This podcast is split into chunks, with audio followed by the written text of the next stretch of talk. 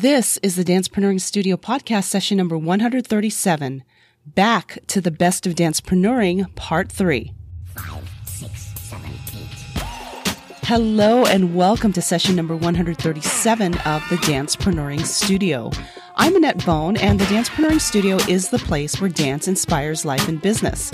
I get the privilege of sharing my journey back into the dance world after a super long time away from it the lessons I've learned, the transformation I've experienced, and the wonderful artists I've met along the way who also share their stories, their ideas, strategies, and tactics to help move your life and business forward.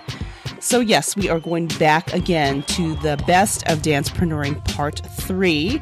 Lots of good information and inspiration in this session. And again, I hope that you check out the interviews in their entirety. Enjoy. This is Nick Goblish from the Dependent Independent podcast, and you're listening to the Dancepreneuring Studio with my friend Annett Bone. Now that you're warmed up, get ready to go full out with our feature presentation.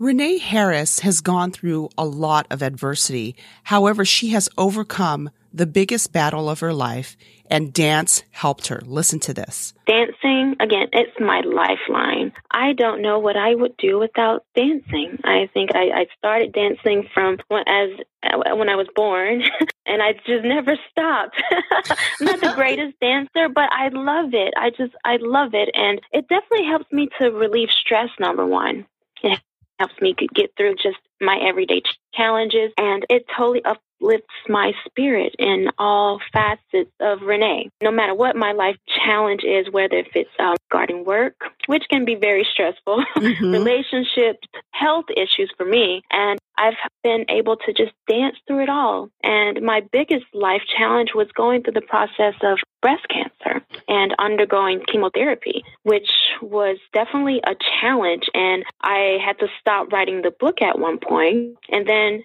I was encouraged enough to be inspired enough to continue to pick it back up and write through it. So just dancing through that in between my chemo visits, I had an opportunity. I just danced when I could. I had the pleasure of taking dance classes a few years ago with the kids of Get Down District, and they impressed me so much because for such a young age, they were incredibly focused, tenacious, and encouraging to everyone around them.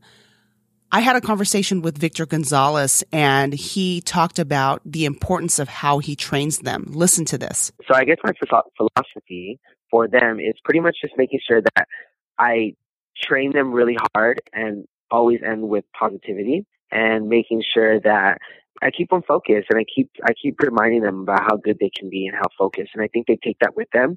And um, when they do take class, you know, I teach them about work etiquette, work ethic, class etiquette. You know, I teach them everything I know, everything I'm I'm even learning right now, everything I learn and gain right now as a dancer. I take straight to get down district and I teach them exactly what I'm going through.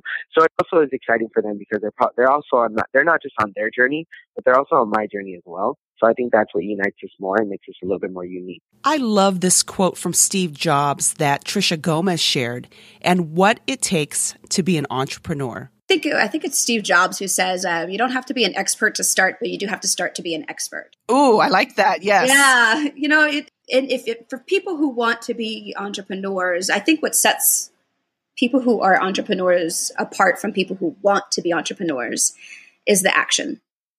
You know that that fearless action of I may not do it right the first time, but I'm going to learn my lessons and I'm going to try it again.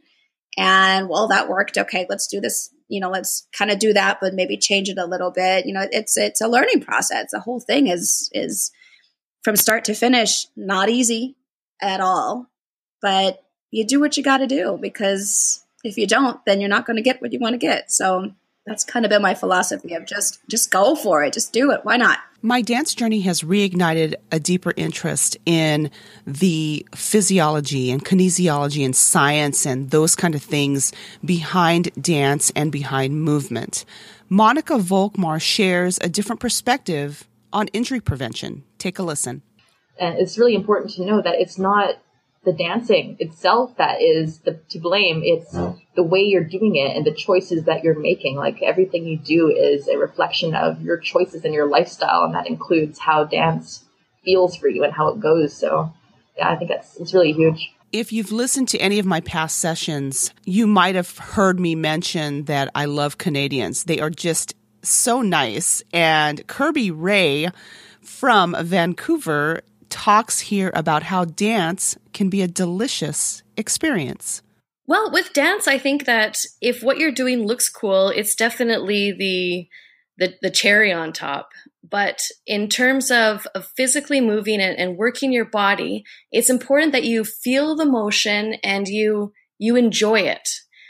I, in particular, um, I love hip grinds and rib isolations. I think it just feels it feels delicious. It feels outside of the everyday movement. And if you can find choreography or movements which allow you to explore the different parts of your body, you just get so much more out of it. Carrie Drugan is a savvy entrepreneur, and she addresses the critical component of what your students want, regardless of age. So, like I said, based on my experience uh, from when I was 13 all the way to into my early 20s, the one thing that kept resonating with me over and over again was that people should be treated better. That it didn't matter, you know, what your level was, what your background was, what your age was, that everybody should be treated with kindness, love, and respect. And so that always went in through my teaching when I started teaching um, in high school and all the way to where I'm at now. And so being able to work with whether it's kids or adults it's funny because they really are all the same. They all want to be heard. They all want to be cared for. They all want a chance to shine. They all want to have a supportive group. So it's interesting that even though I have as young as eight and all the way up to 52, that they're actually all very similar. Um, obviously, there's different type of music choices or different movement choices that you would choose for kids or adults. Um, but it's the same energy. Everybody really wants to feel loved, respected, and cared for. And that is the overall theme in everything that we do besides Canadians, I think Australians are incredibly warm and some of the nicest people I've met.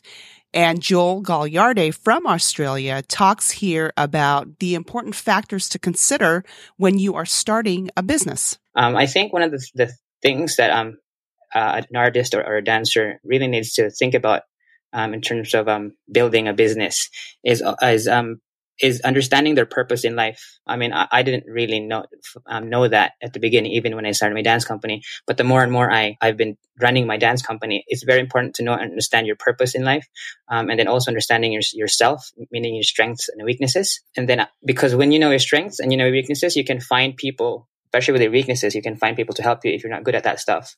And then most important as well is to really find mentors. Again, we're not really taught this so much or it's not a highlight in our education to find mentors.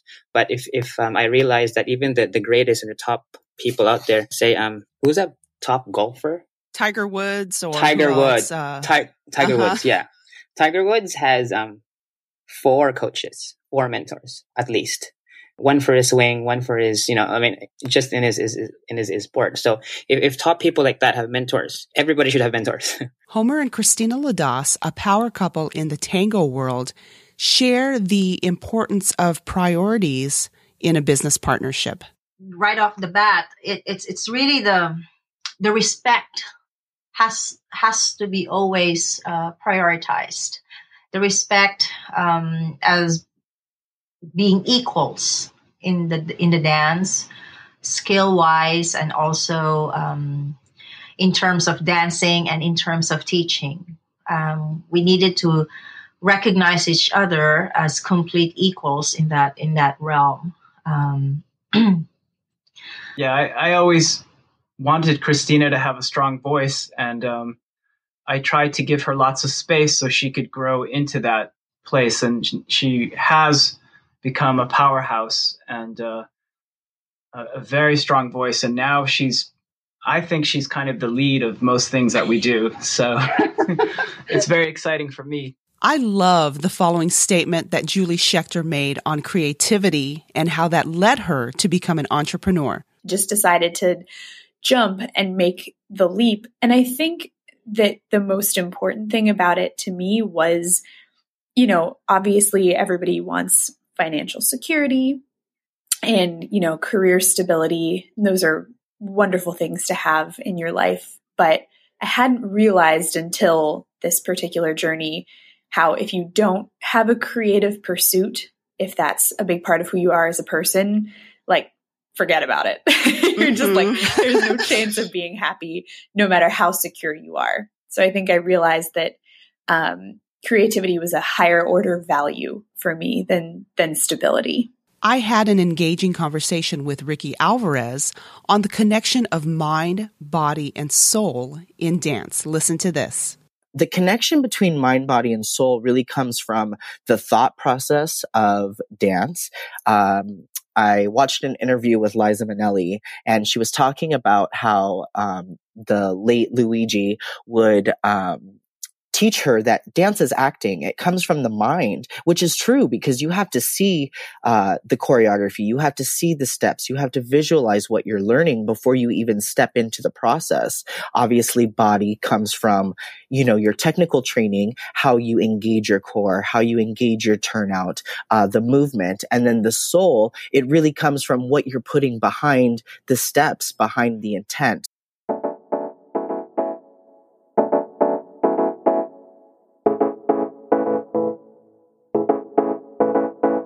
If you would like to continue this conversation, I would love to hear from you in my private Facebook group, the Dancepreneuring Collective. You can send me a direct message and I will happily add you, and I would love to get to know you better. If you found this podcast helpful or any of the other sessions helpful, I would really appreciate a rating, a review, and for you to subscribe on either Apple Podcasts, Stitcher Radio, or Google Play. And that way I can give you a shout out and also improve the podcast. Thank you so much for joining me. And until next time, I pray that you have an exceptional week and more blessings than you can imagine. I look forward to spending time with you again.